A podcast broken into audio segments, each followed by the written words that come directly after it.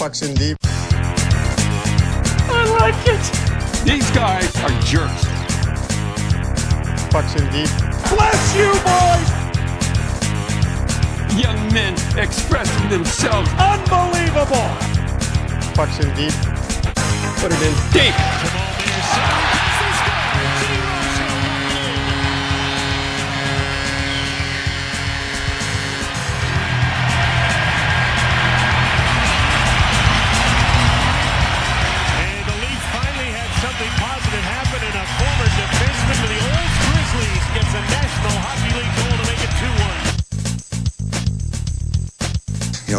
Pucks deep, bring the puck deep. Put pucks in deep. Just put the puck deep. Getting pucks out, getting pucks deep. Pucks in deep. Pucks in deep. Puck deep. Pucks deep. Keep getting pucks deep.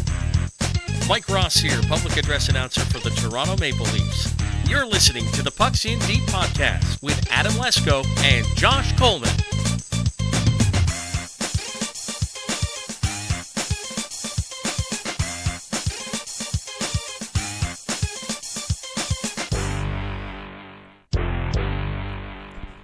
All right, everybody, welcome back. Pucks in Deep podcast, episode 102.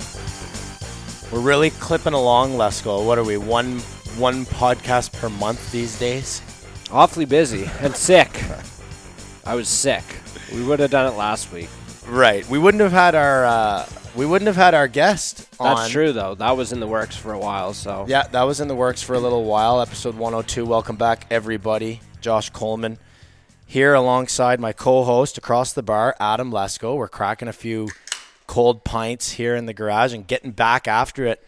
It's nice for me, Lesko. I'm I'm kind of getting my garage back. If you would have been here last week, you would have you would have seen quite the ordeal here. We had all of our tongue and groove boards that are now newly installed uh, into our, our nursery. so there's a lot less material in here now than there was Um, previously. Man, and like Saturday was a tough day, bro, because like we were sanding and painting all of the tongue and groove boards. And that's why there's dust all over the podcast gear. that's right. There, yeah. Actually, you know what? I probably should. So at least now it looks like somebody works in here because before it was just the the man cave, right? it was the man cave. now it looks like there's no gaming going on here. None. There's no putting green. There's no None. none of that. This No. is just a fucking. This is a working man's Yeah, garage. this is a working I see man's garage. tools, brand new looking tools. Yeah. You know, I don't know how to use them. Well, as long as somebody does, I suppose. Well, that's somebody. That's is, why you marry uh, up, bud. You marry yeah, up. It's true. Um, and I've done just that because my uh, my brother-in-law Levy, uh, Kirsty's brother, he's he's here. He's been here for the last week and a bit, and he's going to be here until Saturday. And I mean, let me tell you, this guy is a complete and utter savior. Because I don't know. Well, I guess we would have just hired it out to somebody. Like we're Right. not we're not we're not drywalling all these rooms and, and doing all the Mm-hmm. measurements and cutting like this guy's an absolute beauty. He's an engineer out in Vancouver, but he's got a side business working as a contractor for basically for for this type of stuff, like for renovations and whatnot. So um, yeah, he's uh, he's been a real blessing. Working is uh, working himself to the absolute bone. But yeah, Saturday with the painting and the sanding, and then we had a show at the Lasso Right. on uh, on Saturday night, which went really well. You might be able to, you might hear my voice has been right now. It's a little bit of a struggle for me. We did a cover of I was worrying. I was worrying you were sick now, just Yeah. listening to you. Um, well, I don't know. I I don't think I'm sick. I think it's just my throat is still in recovery mode from Saturday because we did a uh, a rock cover of the Grinch. Was it like real metal or what? Yeah, like uh, you, you probably haven't seen it then, eh? Like there's a band called Small Town Titans, and they are the ones that did this like metalish hard rock cover of the Grinch. And Cool. you know, you're a mean one, Mr. Grinch. Um, I would recommend anybody to go and check that out. Obviously, their video on YouTube is professionally recorded. It's amazing. Right. Um, but if you want to toss Sawmill Road a little bit of loving, you can go check it out on our Facebook page as well. It was an absolute hit. Um, we hadn't even practiced it as a band. We had a band practice Friday, but our bass player was unable to make it, and we tried it just the three of us, me, the guitar player, and the drummer. And it sounded really good in Kurt's basement. So we thought, well, let's try it anyway. So we texted our bass player and said, just learned how to play the Grinch because we're probably going to play it.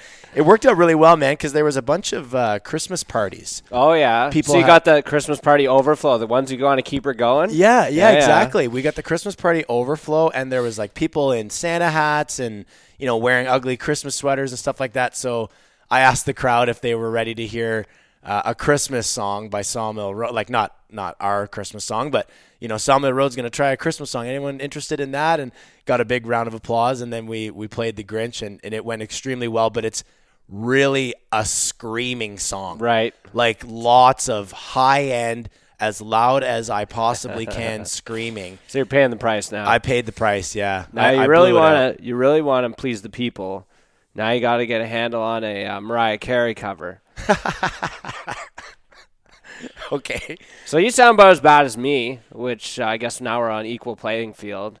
Like I couldn't even I couldn't even dream of doing this last week, and I'm still like got a little. Well, mild bit of congestion. But you're out the on, other side. Yeah, oh yeah, I turned corner there last week and been feeling pretty good, and um, watching a ton of soccer. Okay. Being at home there, you know, Right. fucking soccer all day, every day. It is going on all day, right? Too. Pretty much, well, yeah, yeah. What's the time difference like there anyway? It's like night there in the, like the mid morning. okay. mid middle of the so day, when do the like games that. generally start on Yeah, the Eastern time? Well, I know when they had three a day, they were like nine, um, nine, like eleven and two or something like Okay. that. So they're basically on all day. Yeah, nothing going on at night then. So that's actually perfect for a soccer fan like yourself. Like to be completely honest with you, I'm not going to lie, I couldn't be bothered. I did watch um, a lot of that first Canada game, Oh yeah. um, Belgium, right? Yeah. And that that was probably the best one to watch because that's the best they played the Played entire great. tournament. I thought they were going to win that game. Oh my god, they should have won that game. I feel like, they should have won that game. I know nothing about soccer, but I could tell you one thing. I I thought that they played extremely well. I feel like they had the ball in their possession for the majority of the They game, did. especially the first half. Um, and then secondly, I hate to be that guy, but I mean, I thought the refereeing was atrocious. I thought there were Yeah. several calls that were easy fouls against Canada and and, and nothing. I don't know. Yeah, soccer is a weird one, especially in pro soccer and, and in the World Cup, where it's like you're not cheating, you're not trying, right? So everyone's fouling everyone, every Right. play. Because a lot of times where I'm like, oh, I didn't really see that was a foul, and then they show you the replay, and he's like grabs him three times eh, before he falls down or something. Yeah, But- yeah. Been enjoying that. I I don't watch a ton of soccer, but World Cup comes around and I'm all over it. But uh, at least I've been enjoying uh, enjoying watching the Leafs. Um, not unlike last time we met when we were a little doom and gloom and Yeah. Kind of just like everybody else in Leafland around Well, that time. literally a month ago, right? And and if you uh, play back our episode 101 intro, we had the Undertaker music going on. it was serious. It was very serious. We had clips from a lot of the well-known uh, media personnel that you know revolve around the Leafs, guys like Dangle, Friedman, Koliakovo. We're the- hearing obituaries. yeah, those guys were saying that it's absolutely over. I think my favorite audio clip was of Elliotte Friedman saying, "If I was running the Maple Leafs, I would be very concerned with what the board is thinking." I mean, like, are we really at that point in this game? And how many games in It were was ten. we? It was ten in. Ten in and four, point. four, and four, four, and two, Yeah. or something like that. It wasn't good, man. I wasn't very happy about it. Um, we we kind of let it off our chest uh, during that episode. It was fun, but basically, I don't know if maybe the boys listened to the episode. Let's go, but since Joe- then, since then, it's been nothing. total but, redemption. Nothing but shut victories. everybody up, and it's it's great to see what they've done in a pretty I don't know a tough start to the year. Not just on the ice in the results, but with Morgan Rielly getting hurt, Jake Muzzin getting hurt, um, Jordie Benn steps up and then he gets hurt. The D's been decimated, and they're just plug and play. They're putting guys in, they're making it work anyway. And one thing that we really hammered on in that last episode was team defense being a major problem. The commitment was not there. Um, they looked disheveled. They looked dis- disorganized. The breakouts were terrible.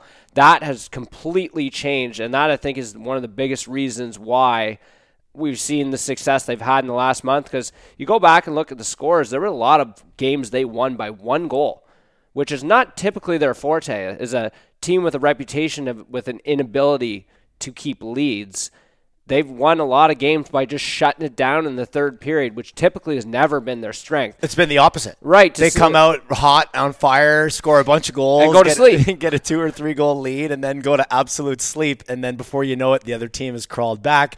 Leafs have been notorious over the last few seasons for giving up leads, losing things uh, in the in the weaning moments of, of games. But uh, one thing that has been a real a real concern for me, Lesko, is the overtime record. Yeah. I think they have more overtime losses right now than regulation losses. Yeah, they're is- currently one in six and have five regulation losses. That's wild, man. You know what Mm-hmm. I mean? And um, all I can say is, thank goodness the playoffs don't feature three on three overtime. There you go. You right? can rest easy in that regard. And I was kind of thinking too, like, and typically I think throughout the Matthews eras they've been relatively successful. I don't have numbers to back that up, but I'd be curious to take a look at them because just the sheer level of talent on the team, you think like you know uh, automatic advantage to the Maple Leafs in an overtime situation. But we're seeing a lot of uh, just bad errors. You know, miss the net, comes around the boards. Yeah. Just you know that all-out commitment to believing. I guess you're going to score right away, and a lot of them they've lost like in the first minute. Um, I did look at some statistics related to overtimes, and uh, it turns out that most teams are about about middle of the pack. Like they all, it's a coin flip for everybody. Yeah. You always say the shootout's a coin flip. Well, it turns out three on three overtime ends up being about the same. Good teams, bad teams, they fare out.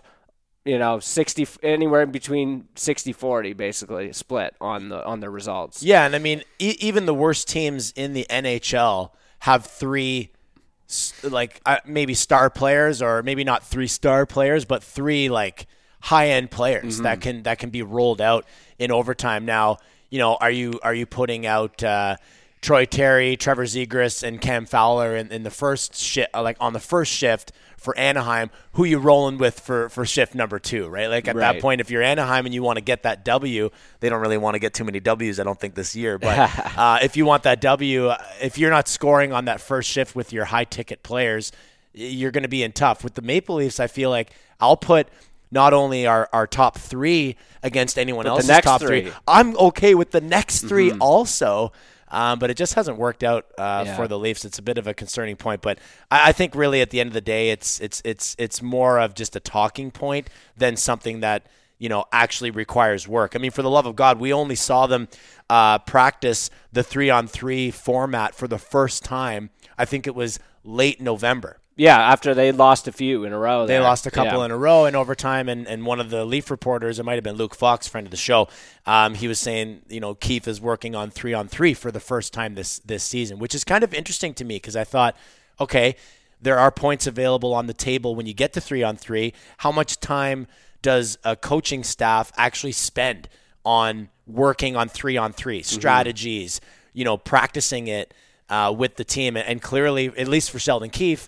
I can't speak for all coaches, but at least for Sheldon Keefe, it doesn't seem to be that high of a priority. Yeah, I, I would expect it wasn't really a, a priority just considering the level of talent. You figure I'll bet on my guys over I'll bet on their guys every day of the week and Yeah. kind of hoping for the best. But, you know, I guess it's the only thing uh, that they got to kind of hone in on right now and just continue doing what they're doing. Like I said, with the with the way that they're playing as a group, the way that they're keeping pucks in the net, and obviously the other aspect of their success in the last month is the goaltending. Uh, we went into the season fairly optimistic about the tandem. Within three weeks, we were a little sketched out about it. Within four, we were crying for help with uh, Kallgren taking the majority of the starts. But credit to him, man, he did he did what he had to do. Right. You know, he wasn't terrific by any means. He wasn't terrible, but he did well enough to win them some games, and uh, you know, hopefully build a little bit of confidence for him as well.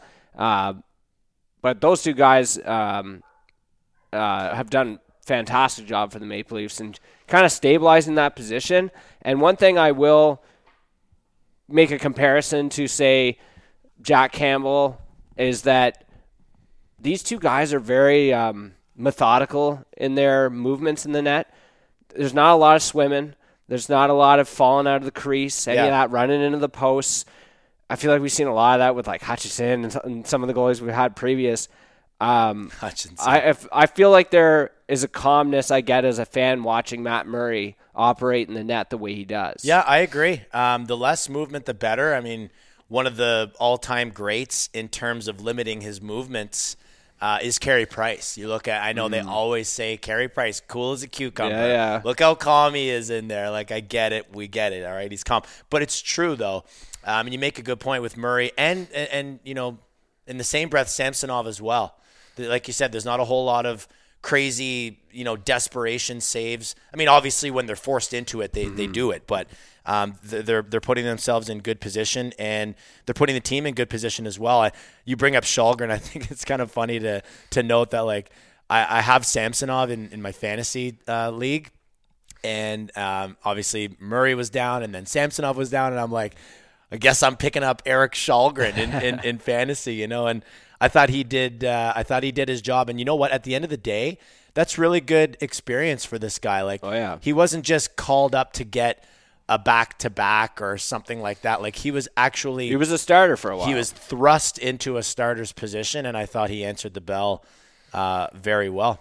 Yeah, absolutely. And it was a, a bit of a tough stretch of games that they had. And, you know, it was interesting. We're talking a lot about the streak lately, the Marner streak, and, you know, the Leafs went on a bit of heater too, but ending streaks. They took out Boston, Right. right? They went out and took out Detroit. I think they were on a five game heater.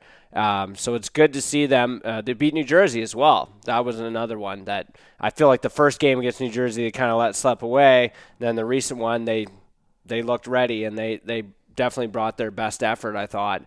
So it's nice to see them taking on these other teams that are you know right now top of the NHL. And uh, you know that game against Boston, perhaps, might be the, one of the most impressive efforts of the season altogether. Well, we know uh, they bring it when the opponents are ahead of them in the standings, and they tend to play down uh, to their opposition. I think that was one of the more concerning uh, aspects of the early part of the season. Yeah. The first 10, 12 games was that all these teams that the Leafs had a pure, easy chance at, at two points, and they were unable to to make it cash. That was super frustrating. But then all of a sudden they'd, you know, play all these teams that are doing fantastically well. Like even that New Jersey game, um, the first time that they had a chance to stop the New Jersey streak, and they lost. It was a good game though. Yeah. And New Jersey is not a not a uh, a fluke, you know. Like we thought maybe they might have been a bit of a fluke early in the season. I can't speak for everybody, but I think most people would agree that they weren't necessarily, you know, penciling them in as a playoff team. Buffalo does it every Well, year. T- I was having a hard time separating them from how I felt about Buffalo because I wasn't buying into the Buffalo hype again this year, Right. And I've been proven correct so far. Um, I, I'm just not sure. Like I think I want to see how the Devils fare out as the season goes on. Like if they can carry this into the new year, I think you'd be like, okay, they've arrived. Agreed. They're the real deal. Because I feel like a young team like this has to kind of maintain for a little longer before you're like, okay, this is a bona fide playoff team here. Right. Um, it'll be interesting to see how the uh, rest of the season goes. I mean, Vitek Vanecek, one of the one of the bright spots. It's been fantastic. So Washington's got to be kicking themselves there. I know, and um and Kuemper as Kuemper as well, right? Yep. Like they lost a couple of uh, good options in nets, and they're they've been struggling so far uh, to start the season. Uh, look at um, Jay, uh, Mr. Rosehill, our guest, has uh, let me know that he's good to go anytime. Do you want to bring him in? Yes, sir. Give him a little ring here. Let's see what we got. Uh, I always forget how to do like a FaceTime audio. Now's not the time. Yeah, I know, but like I just had it. Oh, here we go. Face no, that's a FaceTime. I don't want to video him. Oh my god, Uh oh. dude, I keep I'm screwing this up big time here. Don't just uh, hit the old pause button there? Yeah, but every time, so every time, like I just had it, I just had it before, trying to get him in here, on on FaceTime, and then, oh FaceTime video. He's calling me now. I guess that might work. That could work. We only really need the other. There he is. Hey Jay. How are you? Hey man, I'm doing well. Look at this guy. He's got the FaceTime audio and everything. There's Look at my that. there's my co-host How's it Adam, going? Jay. What's up, boys? How are you? I'm good. You, you guys? Good. man. Listen, so yeah, I mean, obviously the um, the call here itself is just audio. Okay, Jay, we're we're live now. We were just ta- talking about the uh, New Jersey Devils. Maybe uh, before we get into too much on the Toronto Maple Leafs and and your uh, career as a player, Lesko's not sure if he's fully on board yet, and I think we're we're well past the point where we can kind of uh, solidify New Jersey in the playoffs. What are you thinking there? We could take New Jersey out in the playoffs. No, like if they're going to make, you know, are they are they the real deal? Yeah, I mean they're pretty legit hockey team. Are they cup contenders or not? I don't know. But as far as getting in the playoffs and doing well, it sure looks that way, right? I think so, man. Off the strength of Vitek Vanecek, we were just before we called you, we were saying that uh, perhaps Washington might be kicking themselves in the pants, uh, letting letting a couple good goalies go, and uh, they're not looking so hot this year. Yeah, seriously, man. They've uh, unloaded some quality tendies they didn't think were working out, and now both of them are looking pretty good. So I don't know. I thought uh, everyone thought Dubas was going to take the ass kicking for signing these guys, but he's looking pretty good right now. Well, speaking of Dubas, uh, what were your thoughts? Again, Lesko and I were just talking about how you know before the season started, we were uh, cautiously optimistic about the goaltending. Um, I was. I feel like more than anything, I I personally was trying to manifest a good season if I could help in any way with some good positive energy. That's what I was trying to do. Um, but I mean these guys have, have really shocked even myself. Like I was big on both of these guys. I like I said, cautiously optimistic, but I think they've answered the bell. A couple injuries for both of them. No surprises for a guy like Matt Murray. He's had injury problems, but um, I mean, when they've been in the net, they've been really rock solid. And I think Dubas is uh, earning a bit of a pat on the back here at this point in the game. Yeah, I would say so. Like uh, my host on our show there, Nick Alberga, he just wanted nothing to do with either goalie. And I'm looking at it going, man, Murray's only problem has been being stuck in Ottawa and being stuck with injuries for the last couple of years. And you know what his pedigree is and what he's capable of. So why not invest in that a little bit and just see if you can get something out of it? And then the backup plan is Samsonov, who's like – got that first round pedigree. And oh, last couple of years weren't great in Washington, but it's like you know what the last couple of years were like with COVID and all that bullshit. Like I don't take any stock into, especially a goalie's performance. Um, a young goalie the last couple of years with their like all the bubble shit and the traveling and the mix ups and all the testing. And my God, man, I could see a guy just not even being himself those years. So, you know, thankfully that's so far has paid off. And like you say, they both got hurt, but no one, nobody died, right? No one was, uh, hung out to dry too bad, and they uh, they looked like they were just uh, kind of becoming a one-two punch here. If they can stay healthy, it looks pretty solid to me probably the best goaltending I think we've seen in the blue and white in years. So hopefully we can hang on to that. You did mention a friend of the show, Nick Alberga. Uh, of course, you're co-hosting Leafs Morning Take on theleafsnation.com. You can also find that on YouTube and wherever you get your podcast. Uh, I did ha- want to know, actually, I know Alberga was teasing it a little bit before the, the announcement came out, but uh, how did the show come about? And just kind of give us the origin story and how you decide to take a trip into media. Yeah, it was uh, kind of came out of nowhere. It was, you know, I'm a firefighter in Calgary right now, and we're on 24 hour shifts and stuff, so it gives you some time off to recover. But I was just wanting to find something on the side, something to put my energy into. Um, just wasn't totally fulfilled and knew I kind of had something missing. And uh, a buddy of mine, Luke Schenn, who's still playing in Vancouver, he was talking to uh, to Frank Seravalli, who's up there with uh, the Nation Network, and he was asking Luke when he visited Philly, like if you knew anybody that was wanting to get into media and that uh, you know doesn't mind talking in front of a speaker or whatever. And uh, um, my name just kind of came out of Luke's mouth, and then Frank had remembered me from Philly, and we'd bullshit sometimes in the stalls on pregame skate kind of thing, and he was kind of a beat writer at the time around there, and and uh, you know one phone call and a couple uh, FaceTimes with Nick, and then all of a sudden two weeks later we were live, so it just it came out really really quickly, and just I guess Luke kind of put us in touch and said this might work out, so I've been enjoying it. Yeah, it's pretty sweet. I know um, Lesko called Nick uh, a friend of the show. He's he's appeared on on our podcast on a couple of occasions, and I can tell you what, uh, Jay. I mean, you two have a really good back and forth there. Um, you know, talking about the Toronto Maple Leafs, and I'm not gonna lie to you. Like sometimes you think, okay, uh, I remember Jay Rosehill. You know, he made a nice living punching people in the face for the Leafs and and the Flyers, and uh, but you you wonder, you think, okay how is this going to translate in a post playing career? You know, he's on YouTube. Is it going to be worth the while? And I'll tell you right now, like, not just to pump your tires, I'm not just uh, stroking you off here, but It's uh, it's a really. Uh, I feel like it's a must watch, man. You guys do a really good job each and every uh, morning after the Leafs game. No, show. I appreciate that. Yeah, I think Nick kind of carries the show. He's got a lot of experience in the field, and um, he's pretty polished with how he runs through the show and everything. And um, you know, he makes it easy on me because my job's just kind of you know to answer the questions, give my two cents, and off my experience and whatnot, and uh, just have a bullshit with him in the morning. And he, he's pretty good at steering things in the right direction and knowing where everything is. Half the time, I. Uh, I can't keep the numbers and the stats and all that stuff in order. I'm kind of more of a gut feeling guy, so Right. um, we kind of we kind of switch hit each other pretty good. And you know, he's been watching the Leafs forever and um, has been disappointed for a long time. And I'm kind of uh, you know just out of hockey and starting to follow it for my job. And I, I was always a fan anyway. My son's a diehard all, all of a sudden the last year, and now I, I got I'm not as jaded as he is. I'm positive. I'm thinking this is a great year to be a fan, and everything's great. And he just doesn't. Uh, he's seen the movie too many times before. He says so. We banter back and forth a little bit, but it's been fun getting in there. And like I said, he's kind of been carrying it for me, making it easy. Well, I can tell you, it hasn't been the greatest time uh, being a fan for what Lesko, the majority of our lives, 30 years? thirty years or so.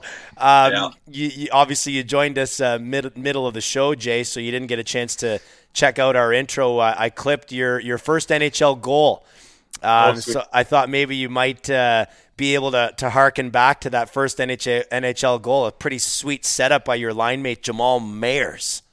yeah, jammer with the feet. I think I almost missed the damn You thing. did almost miss it. Yeah, shit. It was, uh, dude, that was just a whirlwind week. Like I'd made the team out of tra- out of uh, training camp. My first game was in Toronto there against uh, the Canadiens, and and then it was my third game that I scored in. So I mean, I'm still totally getting used to this. It was the defending Stanley Cup champions. We're playing Crosby and Malkin and. And uh, Fleury's and net. It was just a whirlwind of a week, and I just kind of snuck inside the D man there and kind of got the uh, the inside track and the puck came flying away and I remember just being like is that the actual puck like right there where there it is. like, like I and then it went in and you can see my celly I'm like I just scored in the fucking show yeah, it was pretty sweet, man. And then I think was it only just a couple of nights later you had one taken away from you in, in Philly. I think it was very soon after that. You had just scored Yeah, your yeah. first NHL goal, and then they took one away from you off the glove or something like that. I didn't like it. yeah it was um I think I'd gotten called up it was it was a little later in the season and uh and they started the fourth line against their first line Yeah, and everyone was like, "What is going on?" And we just kind of ran in there and banged a couple guys, and then um, it was I think it was Jammer again. I, I kind of bumped the puck to him and spun around the other side of the net, got it on my backhand, and was just making a mad scramble at it, and I got kind of pushed from behind and fell into it, and just kind of a big goal on the first shift of like a totally unexpected uh, move by uh, by Ron Wilson, and then they kept saying it's going upstairs, and it's still kind of inconclusive. I'm falling forward. I think I'm trying to like whack it with the shaft of my stick, and they thought it touched my glove, but I always got to give myself a half a goal for that one. Half a goal, yeah, 'Cause, easy. Uh, they didn't they didn't come by too often in the show. You got to count every little bit that's uh, that you can get. That was a pretty interesting era in the Maple Leafs history, I guess, with the Brian Burke coming in, uh, Wilson coming out, Carlyle coming in, and I think that's really when you started to see a, a few more games up when the it seemed the demeanor of the team changed, that they really put an emphasis on some bigger, meaner guys to help protect some of the skill on the team. Um, can you tell us a little bit just what that was like and, and how you kind of saw that team and, and what it's, it's just so so odd and so I feel like the Toronto media made it out to be a lot of things maybe it wasn't at the time. So just give us some idea of what that group was about and and I know it was very short-lived time and they I feel like they di- dismantled it before um, you know anything really got going there. Yeah, for sure. Like, like Burkie comes in and wants to put his mark on the team, so he's no stranger to kind of making a splash with the media and his uh, his press conferences and whatnot. So he gets to Toronto, he knows what it's all about, and he starts off by saying, you know, truculence and pugnacity and this kind of stuff. So the media just has a heyday with that, and then you know they sign Colton Orr and and they bring some guys in that are that are got some toughness and. I remember uh, I remember being there in training camp and I was just sitting waiting for my turn to go on the bike there standing in the gym, and I just kind of felt this presence behind me, and I look, and Brian Burke's right over my shoulder, and he's just looking straight forward, and he he says, without even looking at me, he's like, "This is your kind of team this year, Rosie."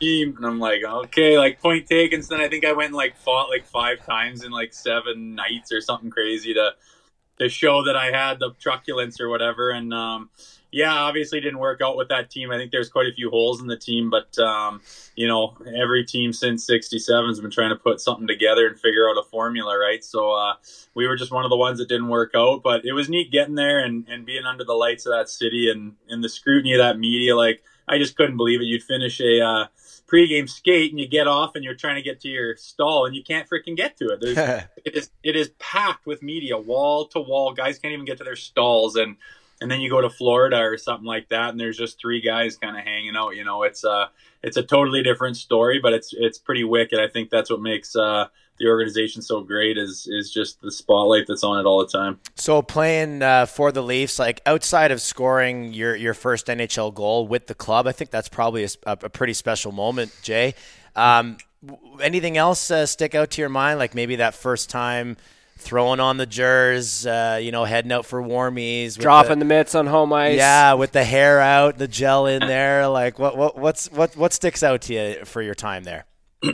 yeah, well, I remember my, uh, my dad kind of he flew down for my first game, so we played that game in Toronto. Um, I got in my first fight, and the game was over. We went out for a beer afterwards, and he's just like he's just in shock. He's like, I just he's like just I never he we weren't like a we played a ton of hockey growing up and had three kids in hockey at the same time. My parents drove me all over hell and did everything and supported me. We were very much a hockey family, but my parents weren't like as invested in it as some parents and didn't like understand that this is the draft and this is the WHL, this is NCAA, these are the different routes you can take and here's what's possible. They had no bloody clue.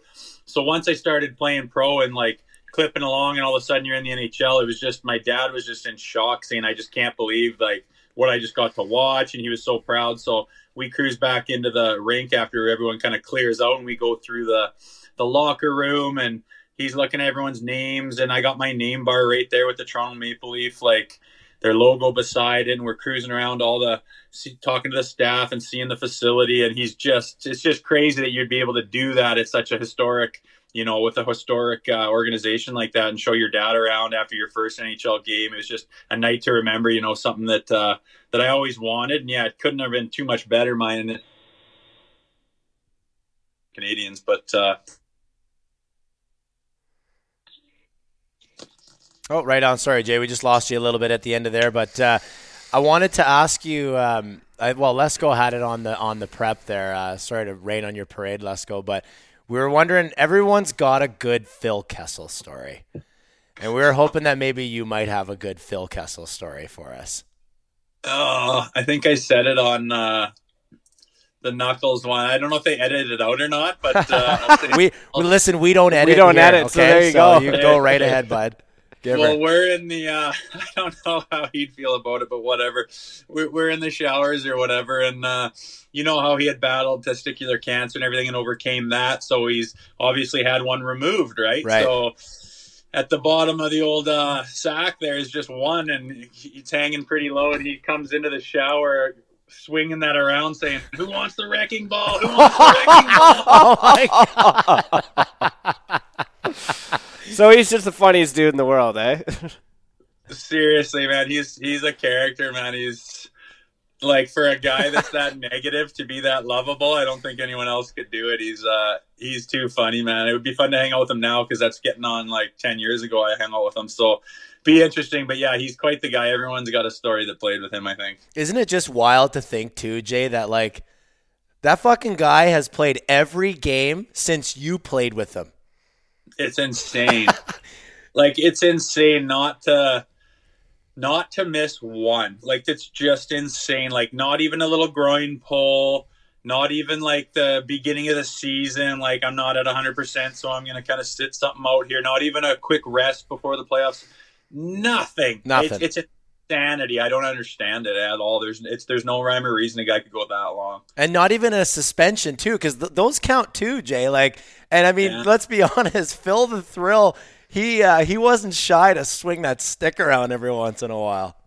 Oh, he wasn't scared to put his uh, put his hands together at the end like he's at bat and throw that thing around. I know. So, no, he managed to duck and dodge everything that he could have, and good for him, man. That's a record that I don't see getting broken anytime soon. I think no. so. I almost feel bad for Keith Yandle. He had the record for five fucking minutes. That was it. I know exactly. it's weird that a guy's done the same thing almost so uh, so closely, um, so close behind. But uh, yeah we knew Phil was coming up kind of behind him, at least within reason. Um, but I don't think there's anyone else that's too much closer that could even have a sniff at it, right?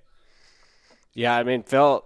Phil's got that record, and I, I can't see even just the way the game has evolved now that you know guys are you know taking load management, so to speak, where you're not even going to play a guy if he's not even feeling right or the time they take to bring guys back from injury just seems unlikely that anyone's going to get anywhere close to that.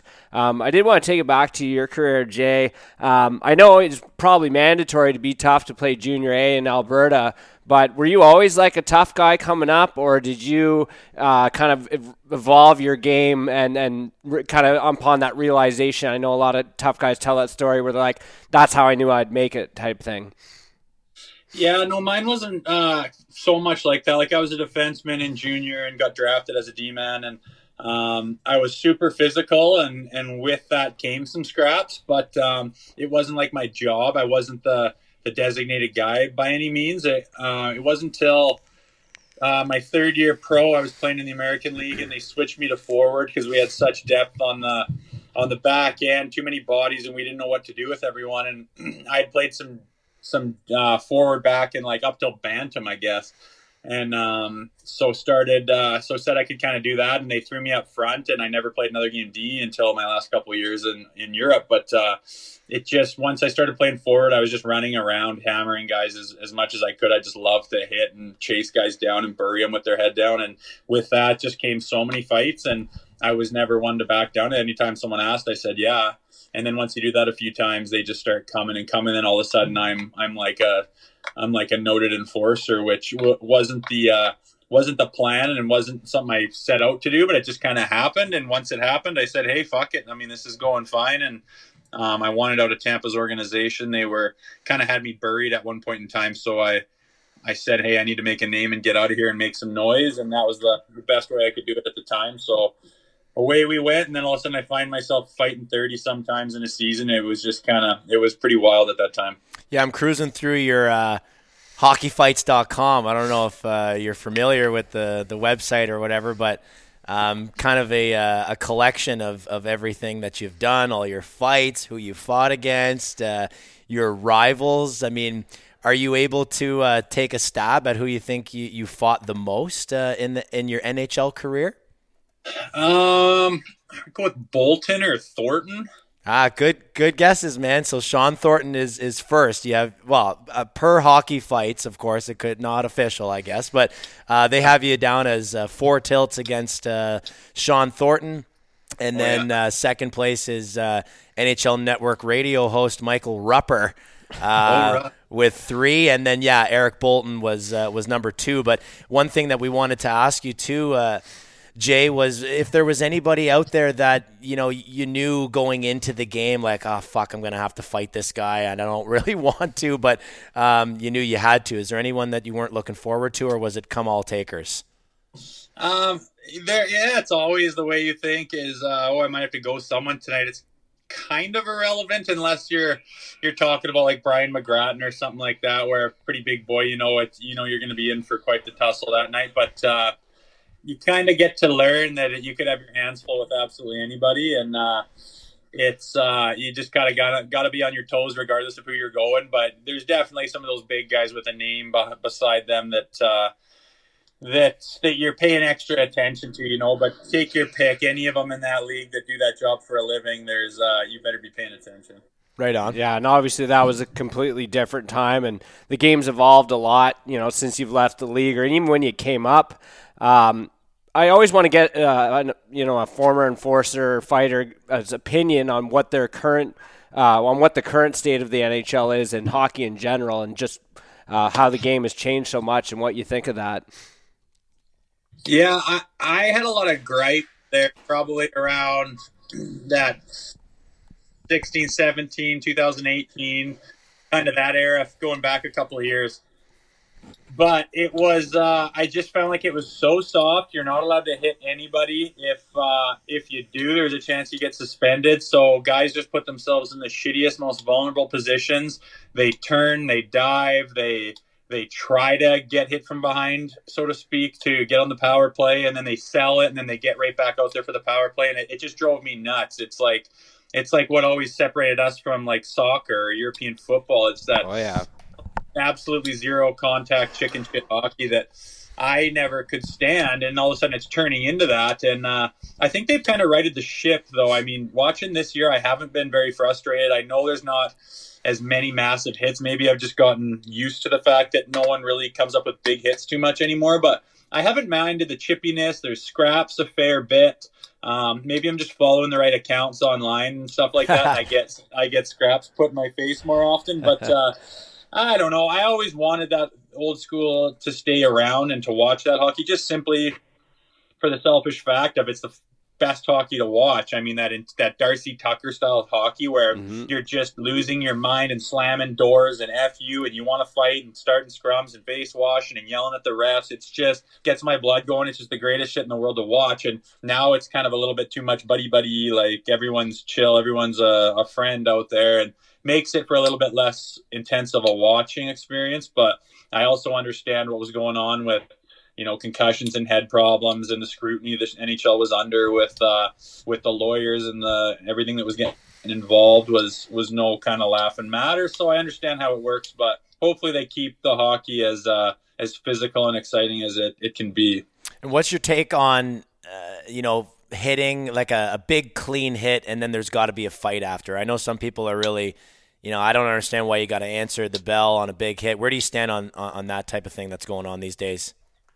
Yeah, it kind of deters the hits a little bit for sure, but um, I also understand it. Like, let's like, there's nothing good about being on the bench and one of your teammates just gets blown up, right? He cuts across the middle, just gets blown up. The whole barn goes nuts. Their whole bench goes nuts. He's standing over top of them, like, fucking, how do you like that? And it's it's demoralizing for your team, right? So you don't want that to happen to your team, and in order to hopefully make it happen as little as often, you kind of set the precedent where if you run a guy that big and make that big of a splash to look us look, make us look that shitty, then you better be ready to to fight because then we're going to be in a bare knuckle fight. And I think a lot of guys would just say, you know what, I I could throw that hit, but I don't feel like fighting so and so right now. Um, so they just don't do it, and it prevents it from happening. Which I understand from a teammate side of things why they do that, but I also like wish they wouldn't because I want to see more big hits, right? But um, I, I don't hate it. It, it. it is whatever. I mean, don't hit my don't hit my guy like that, dude, or we're going because I don't want you to take his head off. And if you take a run at him, we're going. So I don't mind it, but I see where people are like, why the hell do you got to answer the bell after a clean check? I get that side of it too. Right. Yeah, it makes sense. And I think it matters too a lot. Like, who is the player that got blown up? You know, if it's Yeah. uh, if it's your uh, seven hundred fifty thousand uh, call up there from the minors, it, it might not uh, warrant a, a huge reaction. But if it's one of your star players, then yeah. Um, we're going to go. Um, just quickly, Jay, before we uh, move on to this uh, current iteration of the Toronto Maple Leafs, want to get your thoughts on the team this year. Um, just thought maybe we might throw it out to you, put you on the spot, and see if there's any uh, any fun stories from your playing time. Uh, you gave us a good one on Phil Kessel, but I was wondering if you might have had a, a good story from you know just being a player and maybe getting into some shenanigans, or uh, you and the boys out for a late night, didn't make uh, didn't make the the curfew, uh, late to practice the next morning. Uh, anything good for our listeners? Um, well, when Randy Carlisle came into town, he was um, he was uh, kind of strict and wanted to turn the team around and put his name on it and all this shit. So um, he was with us on our first plane trip back home from our first road trip, and he had come back to the back of the plane for some reason, which like never happens. And he was talking to our our stewardesses there, and then went back up to the front. We thought that was kind of weird. So after practice the next day, we're stretching after practice, and he pulls out of his pocket this list of all the booze we drank on the plane on the way home. oh no! And he's listing off all these this much beer, this much wine, this much hard liquor, and how the fuck did 24 guys who go through that much booze on the plane or whatever? So we're like, oh fuck, we're like whatever. So we uh the next day there is no more booze on the plane. So then everyone's oh. uh, duffel bag getting onto the plane was going clink clank clink clank. like, but you'd hear things of like uh, Randy, like you'd hear from a lot of coaches. I don't think it was just Randy, but like he'd have uh, somebody hanging out in the hotel at like one in the morning, and and then if you walk, if a player walks in, they'd ask for the autograph on the jersey. And then Randy would go collect that and see who signed the jersey, right? and, uh, and then he would know who was out after curfew or was out too late or whatever. So I don't know if I ever came across someone like that, I'd just do some swirly old signature and put like number 84 on and be like, nice try, Randy. yeah, good one, Randy. yeah. Oh, unreal. Now, you finished your career over in Europe. You played a couple of years in the UK. Um, just wanted to get the story on that. Like, how'd you end up there? How'd you decide to go there and what the experience was like for you? Yeah, I kind of had a, a deal lined up in North America here with uh, Coyotes, and um, just really weird. It fell. They had offered me a contract, gave me the weekend to think about it. I called my agent, called back on the Monday, and and to accept it, and they said, "Oh, sorry, we gave that away already to someone that's already in the pipeline." Like the most unprofessional thing I've ever. But Jeez. I guess that's what you get from like a 29 year old GM. But well, uh, par for the course for the Coyotes too. Yeah.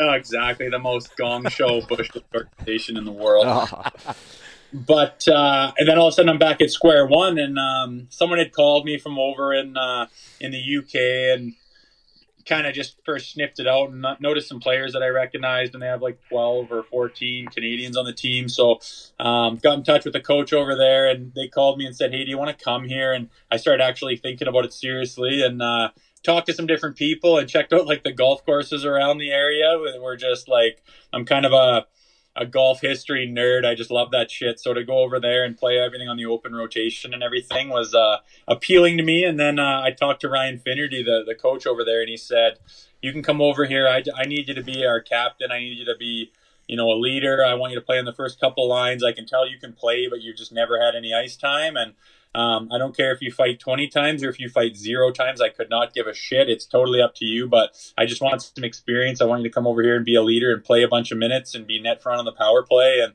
I mean, at that point in my career, the fighting was was totally done in, in North America. They had just like cleaned house basically in the NHL, and um, I thought, well, there's there's no reason to stay over here and grind it out in the American League for no reason. Let's go have an experience over there. So um, we packed up the family, went over there, and we had a blast. I played in Glasgow and Manchester, and finished my career there. Got to got to know that it was the end of my career, and like decide for myself and call it quits on my own terms, which not everyone gets to do. And you right. don't really think about how guys' careers end, but a lot of time it's it's pretty bitterly, right? So uh, it was nice that I got to do it on my own terms and you know, my family went over there, got lots of experiences, and my son started going to school over there wearing like the uh, like the British school uniform and everything. It was hilarious. So uh, lots of fun, and yeah, I was just I was glad I got to go over there and just have an experience and just finish on a positive note. You know, that's really cool, man. That's a really cool experience for like you mentioned yourself to be able to exit the game of hockey on your own terms, as you point out uh, perfectly that it doesn't happen for everybody. And you, you, you, on the on the flip side of things, you talk about ending your career overseas. I want to talk about a guy like Auston Matthews, who kind of unprecedented decided to go overseas and, and play uh, in the in the Swiss league, uh, you know, against men, which um, really was something kind of groundbreaking, I think, for for a, a, top player. I mean, we're not just yeah. talking about some random Joe, you know, like this is the uh, likely at, at, that time in the game he was likely the number one overall pick. He, he definitely deserved that. And i think since then he's proven why he's the number one pick. Um, maybe speak a little bit about a decision like that by a player as a young man to go over there and say look at I'm, I'm done racking up all the points against junior kids. Uh, i'm way better than these guys. Uh, let's yeah. go over and play against some bigger tougher guys. Yeah I, I think he's smart and i don't really understand why why kids didn't do that beforehand. I mean it used to be you do not go over to junior unless you're going over there to be done. Once you go over, you never come back. Is usually um, the story with with going over to Europe. And um, nowadays, guys get out of college, guys get out of junior, um, and they head over there, and it's not this this uh, faux pas thing anymore where you're ruining your career. And I think, like you said, Auston Matthews kind of paved the way to do that. But I mean, instead of playing junior in wherever you are, why not go over to like Sweden or Switzerland or Finland and live in like a beautiful city, make a good chunk of money? You're developing even better than you would be in junior by far. And I think you're just going to take a bigger step that way. Then you got a life experience. You probably have more character. You're you're uh, you're more polished and have more experience, and you're more of a pro coming out of there to start your career in the NHL rather than stepping right out of junior, where it's literally kids that are in grade ten are on that right. roster, and then you step into the NHL. It's a bit of a shock. So I think it was it made total sense to me, and um, a guy like him especially can do whatever the hell he wants. So why not go try it that way? And obviously, it worked out pretty good for him. I think so, and I, I obviously we'll, we'll, never know this. Okay, if he stays in the U.S. National Development Program and and does the, the the standard conventional way of developing himself, maybe he does enter the NHL and, and, and score four goals in his opening night and en route to 40 and getting the Toronto Maple Leafs back to the playoffs for the first time in forever. But I'd like to think that Really? No. The reason that that happened is because he went over there and because he, like you said, he was prepared to come into the NHL and play against these meaner, tougher, older veterans who have been around the block a few times. Yeah, I wouldn't doubt it. And um, I, I, we will never know obviously but i mean all you can do is is think of you know what would you do? And like if i had a son playing right now and he was at that caliber and he's just shit kicking everyone in the chl or the development team or wherever he is um, and he's that good i would say yeah go over there and um, you know play against men play on the big ice see what that european style of hockey is like. And it's only going to help you right? It's only going to give you more experience and and uh, just give you something to, to build off of. It, it has got to be better than playing against you know the kids that you're just way too good to be playing anymore. Um, go over there, see part of the world, get an experience under your belt, make a few bucks while you're doing it, compared to a you know a kid making whatever you would make in junior or whatever. Like all of a sudden you have a job and you're right paying for shit, and you, you just get that world life experience uh, a little bit earlier than you would playing uh, those development teams or junior or whatever. Now, I know we wanted to chat with you about the Leafs, but I think you got to get going soon. AJ, eh? how much longer do we have you for here? Maybe uh, I got ten more minutes. Ten minutes, okay, sweet. Uh, what do you want to hit him with? Sure. Um, we, so we've seen an interesting year so far from the Maple Leafs. Uh, beginning, I guess, the first month, we're all crying. That's second month, we're like, okay, this is a little more what we're used to. Um, maybe getting some comparisons to last year's team. Where are you at with the team overall right now? Um, you know, what do you see from them? Uh, is this is this a, a, better iteration of the Maple Leafs, or are we still just treading water here? No, I definitely don't think we're just treading water here. I I think this is the best team that the Maple Leafs have had in quite some time. Um, I've got I've betted for them to get past the first round. I, I think they're you know you look at take the last five years, all the teams that have been through the first round in the playoffs as a whole. This team is better than many of them. Right? They're they're they deserve to get to the second round. Um, the thing is, it's still who are you going to run into in the playoffs, and it shouldn't matter to a good hockey team, but it does. It is reality. I mean, you're running into these Tampa Bay Lightnings, and it's just it's difficult. And I really believe that if they scored in Game Seven or in Game Six last year and got to the second round, I think they would have gone right to the Stanley Cup final. Um, I have no doubt in my mind about that. I don't think they would have gotten by Colorado, but um, they're one goal away from that, and I think this this team's even better. And I don't believe Tampa is better than they were last year. But again, it is early it's tough to say, but I am very positive about the team. I, I think they're more well rounded and deeper than they've ever been. I think we finally have goaltending um, that is not going to be the big question mark, and everyone's just biting their nails, wondering if the goalie is going to show up today or not. And I don't think Jack Campbell, as good as a goalie he is, I just don't think he's suited for that market. And I love that we kind of have a, a, dual switch hit t- tandem in uh, in net right now with the the Maple Leafs because both of those guys. I don't think there is a clear starter, um, and whoever is just happening to take the reins that week or whatever is, I think who they're going to go with.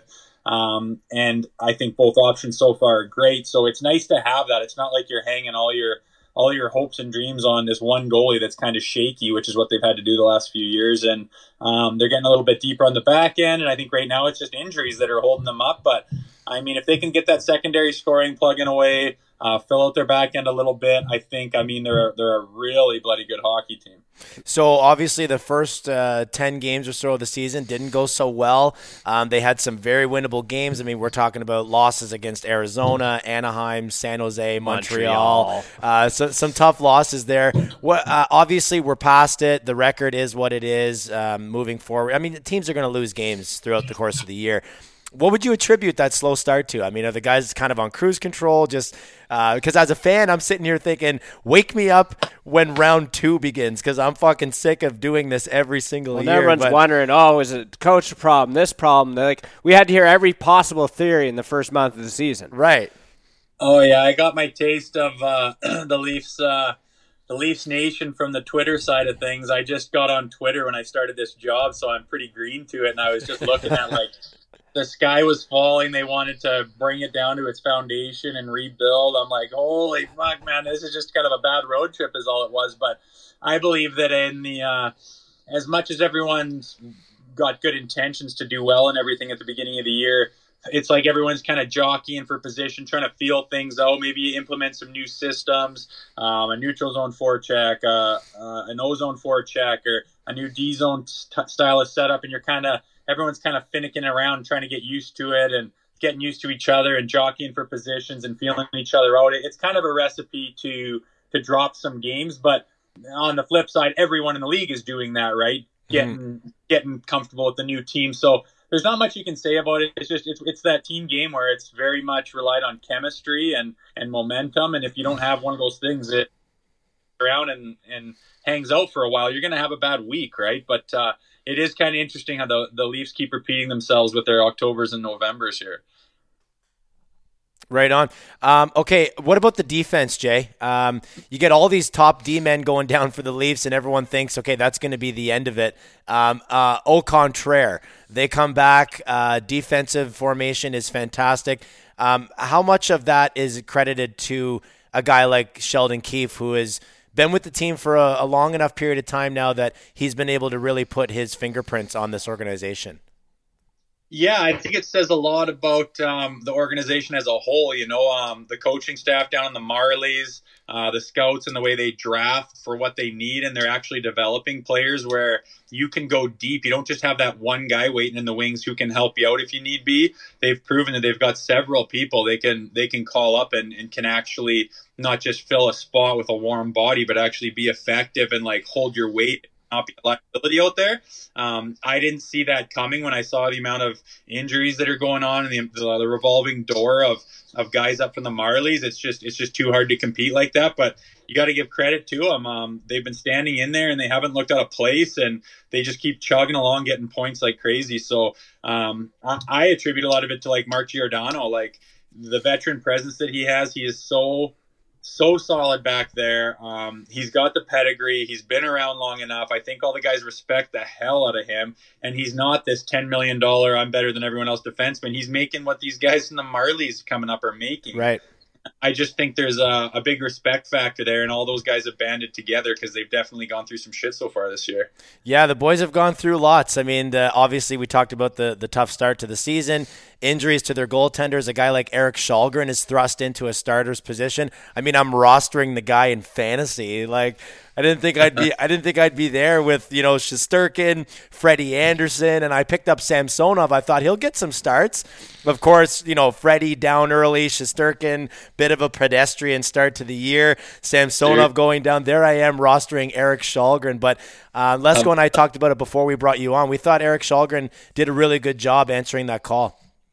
Yeah, big time, man. I mean, keep in mind he's he's the fourth string goalie. I don't think he had on his radar here over the last year that he's gonna be put in this position anytime soon. And I mean, you just can't hide from it in that market. When things like that happen, there is just this cloud over you that expectations and pressure and performance anxiety, like you got to be ready. And I mean, there's no bigger example of that than the goaltender of the Toronto Maple Leafs. And this kid gets chucked in there and it's sink or swim. And he, their part of their season relies on him. And it, that's after not the best start also. And um, it's just kind of it's really impressive that he's he played as solid as he did. There there was only a handful of goals where you say, "Oh, I think he wished he had that one back," and a lot of other times just big time saves, keeping them in games, giving them chances to win. I thought he did a really wicked job for them, and uh, I'm sure that was a big confidence builder for uh, for him. Absolutely. Well, listen, Jay, we'll let you wrap up here. You, what do you got a coaching? Uh, you got a coaching gig coming up? What's what's the deal?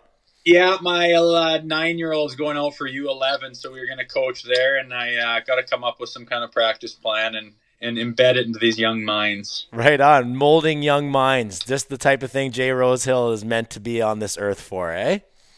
Something like that. awesome. Well, listen, thanks a lot. Uh, you know, uh, on behalf of my co-host there, Adam. I know he's across the bar. You haven't been able to see him the whole time, but uh, really Sure. appreciate you joining us uh, today, Jay. And I think I might have to call this episode the Wrecking Ball.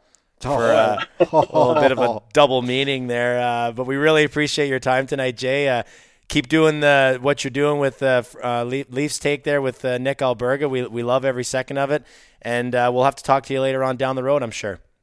right on, boys. Thanks for having me. Keep doing what you're doing. Appreciate it. Thanks, Take care. Jay. All right, man. Cheers. See you guys.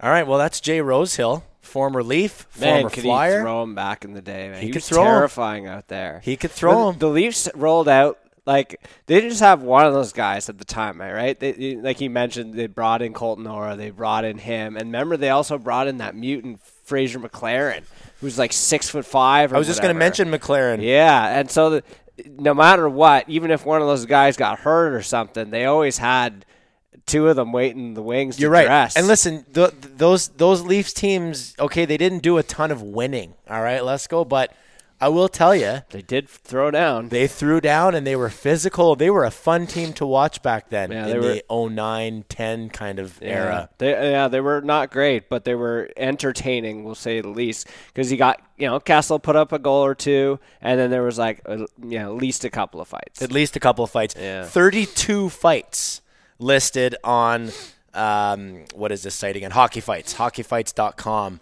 Uh, listed 32 fights, 18 for the Maple Leafs and 14 for the Flyers. And he did a pretty good job of picking the guy that he uh, went toe to toe with the most, which would be uh, Shawn Thornton. So he got that one correct. I thought it was interesting that he mentioned Brian McGrattan because I had seen on his Hockey Fights page the other day that he'd fought McGrattan. and was like, that dude is terrifying. Yeah, one one against McGrattan. So they go down the list. Thornton is four. Rupper was three. Uh, Krys Barch, a couple. Eric Boulton, he mentioned. Uh, Matt Carkner, you remember Matt Carkner? Oh, yeah. He could throw as well. Uh, Brian McGrattan, he was a monster. Uh, Fraser McLaren, Chris Thorburn, uh, Matt Walker, among others. So, yeah, I mean, he, he made a name for himself. It's funny when you look at his DB page, Let's Go. Um, for some reason, I thought that he was with the Leafs for a longer time. Now, I think where I was mistaken was that he was with the Maple Leafs organization. Right. Right? He was in the Maple Leafs organization for uh, six years, the better Yeah. the better part of six years. Um, only dressing up for I Parts my- of three seasons. Yeah, parts and of one of them being the lockout year, I believe, as well. uh, Lockout shortened year. yeah. What is that? The Or was that 12 13? That's 12-13. Yeah, he okay. was he was with He was Philly. gone by that point. Yeah, he was with Philly by then. But you know what? I felt like that is a testament to, you know, the the imprint that he left on the on the team and on Leaf fans. Like for example, a buddy of mine just came over just about ten or fifteen minutes before you got here. Um, he just popped in to, to to say hi and. I said, "Yeah, I, I can't, I can't have a beer with you, man. He's my neighbor, eh?" I said, "I can't have a beer with you, man. We're we're recording the podcast in like 15 minutes. I got to kick you out of here."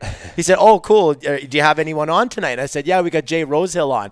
He goes, oh no fucking way, I love Jay Rosehill. eh? Like he, he's a big Leaf fan as well. That's the thing is we we remember these guys, remember those especially guys. who made their mark. Like, and you remember more than like Bates McTaggart or fucking Yeah. you know some guy who who put in a few goals playing fourth line minutes or whatever. Yeah, absolutely. So yeah, I thought that was kind of funny. fun. Like you're thinking like, you know, you, you have to be a, a pretty big hockey fan in general or a big Leaf fan to remember the name Jay Rosehill, but that's really not the case because a guy like Rosehill did a really good job of, of leaving his mark on the organization, and by all accounts, sounded like he really enjoyed his time um, in the Maple Leafs organization. How about that Kessel story? oh my goodness, that was a fucking. That's a that's a good one, Right? So yeah, you can follow him on Twitter at j underscore d underscore Rosehill. Um, check out Leafs Morning Take at theleafsnation.com. Uh, you can get it on their on the Nation Network's YouTube channel or wherever you get this podcast. Um, moving on, we got to hit the Hall of Fame weekend, which was incredible. Yes. for a number of reasons. Maple Leafs winning a couple games being one of them, um, and uh, and the unfortunate passing of Maple Leafs legend Borje Salming. Um, so many crazy like emotions and stuff going on here, like that whole scene at the Hall of Fame with him coming out and apparently him telling the guys like four months before, like I'm going to be there, and he made it there. And this guy's in a wheelchair, except for the time he's on the ice. Other than that, uh, he's in a wheelchair all the time. So the fact that they got him across the ocean, you know, in there for that special moment with his former teammates and fellow Hall of Famers was pretty damn incredible. Like not a dry eye in the house. Yeah, and- it was incredible, man. I'm not usually one for, you know, oh, I got to the pregame ceremony. I gotta uh, rush out. I gotta rush out and, and, and watch the pregame. Like I'm kind of a puck drop guy. Mm-hmm. You know, the game is at seven, which means the puck drop is more like. I, don't might know, not up, look 7, up 11. from my phone until the pucks drop. Yeah, yeah. Right? But honest to God, man, like I, I came out here for that, and I'm, I'm not talking about the actual induction ceremony. I'm talking about um, the the pregame ceremony when like Sittler was there, Lanny was there, and you know Sittler with the tears flowing was just. I mean, you couldn't find a more emotional atmosphere. Like you said, not a dry eye in the house, but it was strange. It was like it wasn't like a sad pity. You know, oh look Well- at poor Borje. Like, Well, that's the thing, you difference know? there, right? That he got this. We got to do this before he passed, and it's in- crazy that he passed only a couple short weeks later. Right. But you see so many times, right? And you can't help but think, like, oh, wouldn't this have been lovely if they were here? You know? Yes, of so it's amazing that he got that moment because I, I know what you mean. Like that that that feeling is kind of weird in a sense. Yeah, like sometimes you're you're almost pitiful for the person Mm-hmm. given, you know, the the struggles that he or she is going through in their lives, but in this moment it was it was anything but pitiful. It was Mm-hmm. like just a, a, a purely emotional, heartfelt opportunity. Like, I don't mean to make it sound like uh, morbid or anything, Lesko, but it was almost like an, a, a perfect opportunity to say goodbye. It and I think people knew that it was it was unspoken in a in a way Yeah. because it's not uncommon for people with ALS diagnosis to die quite quickly at thereafter. It doesn't take much of anything Right. to knock you down. So I feel like like I knew it when seeing him like this is he's not come he'll he won't be back. You know, as as as morbid or dark as that may be. Yeah. I think it was pretty understood and it was really nice to hear like his wife had told I guess Sittler after that it was the he said it's the happiest he's been Yeah, since yeah. receiving his diagnosis back in July. And they even took him over to old Maple Leaf Gardens, eh? Did That's see, right. Did you see Yeah, the picture online? I thought that was awesome too. yeah, man. yeah, the boys took him out there and it was it was pretty special and I have like a weird like emotional attachment to to a player that I never even seen play. Right. And it's because of my parents. So my parents like I basically exist because of Boris Salming, put it that way. Okay. Because it, the because the first ever Swede breakout in the NHL like for whatever reason strikes a, a, a resemblance to my father.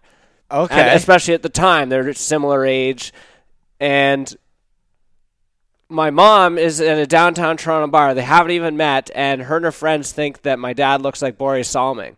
And that's how my fucking parents met. Oh my goodness, really? My mom went up to my dad because she thought he was said, fucking "You look like Boris Salming." She Or thought she he thought he was? Boris Salming. no way. yeah. So I owe my life apparently to uh, To Borje. Boris Salming. Wow. So what a connection. it bud. just and then he was a you know my parents were both big fans of him always talked about him and stuff and so that that whole moment hit me in a, just a whole different way and obviously the similarities the the disease that Borje's went through is strikingly similar to what we endured with my father and everything and um like it was it was crazy to see him like just the the look of him because I saw it before, and the, the emotional outbursts, like because that's part of it too. It's the same sort of thing.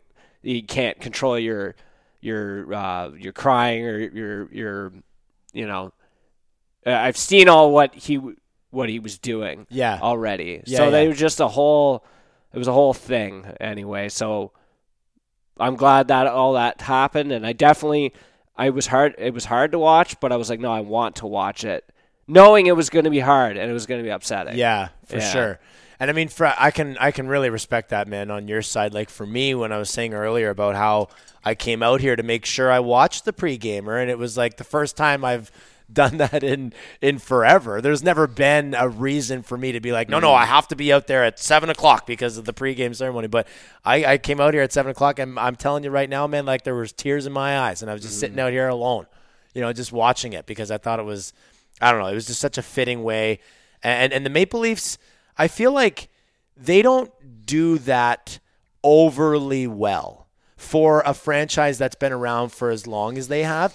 And I look to the Montreal Canadiens as right. a, as the way they honor the past. Oh man, do mm-hmm. they ever honor the past? and that was a big thing that Shanny talked about when he took over the team was properly honoring the past, yeah. giving the dues because the Legends old Row. regimes didn't believe in that. Yeah. they didn't believe in this and Harold Ballard and all that bullshit, right? Right. So I, I, I really appreciate that about Shanny, and I think this is just another example of them doing that right.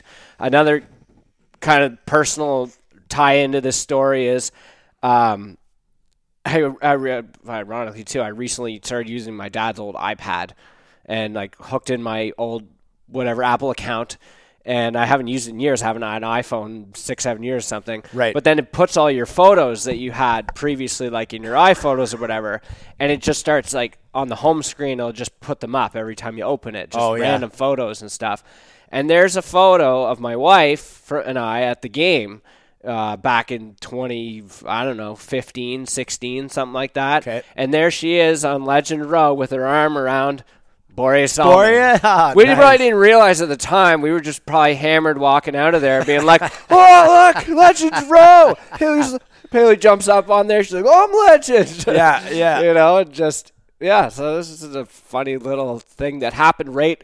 I think it was right after the Hall of Fame weekend. I just popped up on my computer screen and a photo I hadn't seen in forever because it was backed up on a friggin' Apple account. Yeah, yeah, yeah. use. Yeah, you're never gonna see it on your uh, on your Android. That's phone or right, whatever. that's right. And unless you're unless you're still doing the old school way of transferring Yeah, your photos manually. onto your onto your uh, computer Yeah. manually, yeah, that's right. You would have never seen that again. So, you know, almost a, a fitting way for something that you know your your dad owned.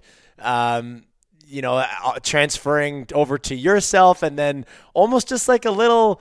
A little light going off, saying, "Hey, check know, out this photo." You know, like I'm not one for all this, you know, fate and destiny and all that stuff. But Yeah. sometimes things like that can can really pull on the old heartstrings. Yeah, it's it's really weird, and my mom even mentioned recently when we talked about it because obviously we had to talk about it. She said, "Yeah, she's like people would bring me like pictures from the newspaper all the time, and like say like it looks like Randy and shit like that." So I, That's I mean, I got to go. And I'll, maybe what I'll do is I'll dig up some photos and see if I can like put them similar age photos together. From Yeah. him in the seventies there put together. But uh, man, what a hockey player, and you know, almost one of those ones that hear so many great things about. Not just that he was a trailblazer and all that Mm-hmm. for the European players, but just the way he played the game, the ultimate warrior. You know the.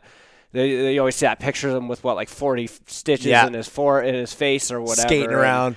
just insane guy and um, interesting interesting moment and, and I think something the Leafs can at least be proud of. You know those uh, those patches they put out. That little patch. Oh, so is so beautiful, so What fresh. nice design, and on that reverse retro jersey, which is unfortunate that that was apparently the last time they're going to wear them this year, which I can't understand because I love that jersey. And the patch too? And the patch too. The patch is gone. Oh, that's too bad, man. Yeah. They should have it on for the rest of the year. Yeah, so they t- they took the patch off, and so they auctioned those jerseys right for ALS Canada. Okay. Um, back on uh, was it after Saturday's game? I think it was. Like the game warrants. The game warrants, right? Cool. So during the game, I just popped on the auction, just curious, like how much are these things going for, right? Yeah. And at the time, this is like maybe through the second period, Mitch's and Matthews were in the six thousand dollars already. Wow. Um, I think Tavares and Mo were like over a thousand, and I think the lowest maybe was like Kyle Clifford or something for like six fifty. Yeah, yeah, So like yeah. they all had bids. And- And uh, I actually got the numbers right here. I'm gonna pull them up really quick of what they actually ended up going The for. The final sale? The final sale. Dude, so, I'm telling you right now, man, I wish I had money. for like this I- type of shit. yeah, eh? like I wish I had fuck off money. right. Um, I, I would probably do a lot of other things than buy these jerseys and waste all my fuck off money, but I would love to have it to be Just able to have the option to buy the op- yeah, the option. Yeah. That's it. Because even probably, you know, even buying Wayne Simmonds jersey probably cost you a few grand or something. Yeah. You know, like especially a local Toronto guy.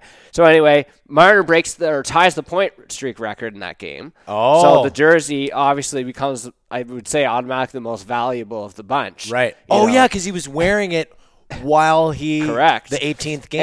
And I mean, these guys are just getting started career wise, so it's an investment, I guess, in yes, a way. absolutely. So Marner's jersey goes for thirty-seven thousand. thirty-seven thousand. Yep. Matthews goes for 24, and then Tavares went for 13.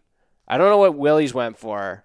I, I'm curious, actually. It's not on the. I just made notes Wow, of the ones I- when I saw it thirty-seven thousand. Yeah, so they raised a bunch of money for ALS Canada. Um, That's awesome. Personally, I bought a sweater. I don't know if you saw me tweet out the picture the other day. Um, Oh yeah, Merry Christmas to me. yeah, Yeah, yeah. I so I that, bought um, uh, a sweater from a guy's store um, at Joey Ferg on Twitter. Um, does some unreal shirts. He's got some cool Nylander and Matthews ones, his own designs. But he did a Borje one, beautiful design. It says the King on it, King, big yeah. letters. Um, not bought a nice blue crew crew neck uh, off his uh, off his website. So if you check out his profile, click on the link. He's donating all the proceeds to ALS Canada. Oh, cool. I think he announced like last week he'd sold like 500 already. So And it's licensed. it's not licensed gear. It's, it's, it's his own designs, right? So nothing with a, nothing with a logo on it. It doesn't, it doesn't have Oh. a Leafs logo on it. Oh right. Right? Okay. He's Okay. got uh, he's got another sick one. It's like uh it's a um a I guess like a based on the Mario 3 cover, but it's Papi 34 instead Oh. of Mario 3 and he's got him like it, it basically Matthews in like his gear in the Mario cartoon style, I Okay, guess. yeah, yeah. Very cool. So- Interesting. What is that again? Give it to our listeners one more time. It's at Joey Ferg F E R G on Twitter, I believe. So J O E Y J O E Y. Yeah, you gotta at ch- Joey Ferg. check out the guy's gear. He's legit. Cool. I'm gonna have to look at that as well. I love things like that, man. Like as much as I enjoy getting licensed gear and, and stuff like that, I love the opportunity to pick up, you know, something that's um, maybe like a novelty. You know, Right. Like I bought that. I bought that Leaf shirt from Barstool a while ago. It's the Leaf logo, but it says Absolute Wagon. Right, right. You know, I, it's just I don't really tend to do it a whole lot, but sometimes things catch my eye and I go, you know what? I am gonna fucking buy this. So I'm gonna have to check that out for sure. There's too like many stuff things like like that. out there, but yeah, it's a good way for you know artists to make money. I guess so you can upload your designs to these, you know, shirt manufacturing companies and place the orders and makes it easy for them. So Right. I, I, I, I was eyeing up some of his designs and I'm always looking at stuff like that, like it comes in your feed and stuff and. I'm not much of a, a impulse buyer and shopper because I'm cheap as fuck. But uh, I said Merry Christmas to myself, and that was that. So I did see that. That was actually a really nice looking shirt. So I'm gonna have to check that out and implore our listeners to check that out as well. Um, all right, my man. Well, you ready to wrap or what? Yes, sir. That was a, an enjoyable episode. You're goddamn Great to right. get back in the chair. Um, I don't won't make any promises, but I think we'll shoot for one more at least before Christmas. Yeah, yeah, yeah. We got another uh, exciting guest uh, coming up as well. That's right. Yeah, we won't uh, we won't spoil it, but maybe we'll give the listeners a, a bit of a hint. It's uh, it's a writer for The Athletic. Okay. I mean, paid subscription, right? So he's verified on Twitter, knows a lot about the Ottawa Senators Oh yes. and the Toronto Maple Leafs, respectively. right. So we're gonna have a good time chatting with that guest. But yeah, what a what a great call with uh, Jay Rosa. I knew I knew tonight was gonna be a great time, man. Like just from watching the the first take um, episodes with him and Nick Alberga, like Oh yeah, you called it first take, and it oh, that's it's Leafs take, it's uh, no, it's uh, morning Leafs take. morning take. Oh, whatever. I think it sounds like you you blended it with what's the TSN show first up. Oh, first up. Yeah. Okay. We got that's what we got to do at the end of the episodes is call each other out on our fuck ups. On our podcast. Yeah, that's what, when the music comes on. That's when you get to air your gr- gripes. Like if you catch mistakes, that's your opportunity. You fucked up, bud. Yeah, You fucked up. You blew it. You blew it. All right. Well, yeah, it was a great chat with Jay Rosehill. I knew it was going to be fun, man. Um, that guy likes to likes to chat, likes to drop a few uh, f bombs. Yeah. you know, Great, great on the show. Uh, great on Leafs morning take. Um, Leafs morning take. And uh, yeah, I mean, keep uh, keep an eye on him, man. He he's sounds like he's cut out for this kind of I stuff. I agree. Yeah. I agree. I didn't want to offend him when I said, well, you know, sometimes you don't know what you're getting with with a former player, but it's the truth of the matter. You're like, well, how good is this guy going to be? Anyways, that's it for episode 102, folks. Follow us on Twitter at Coleman42, at Let's Go Adam.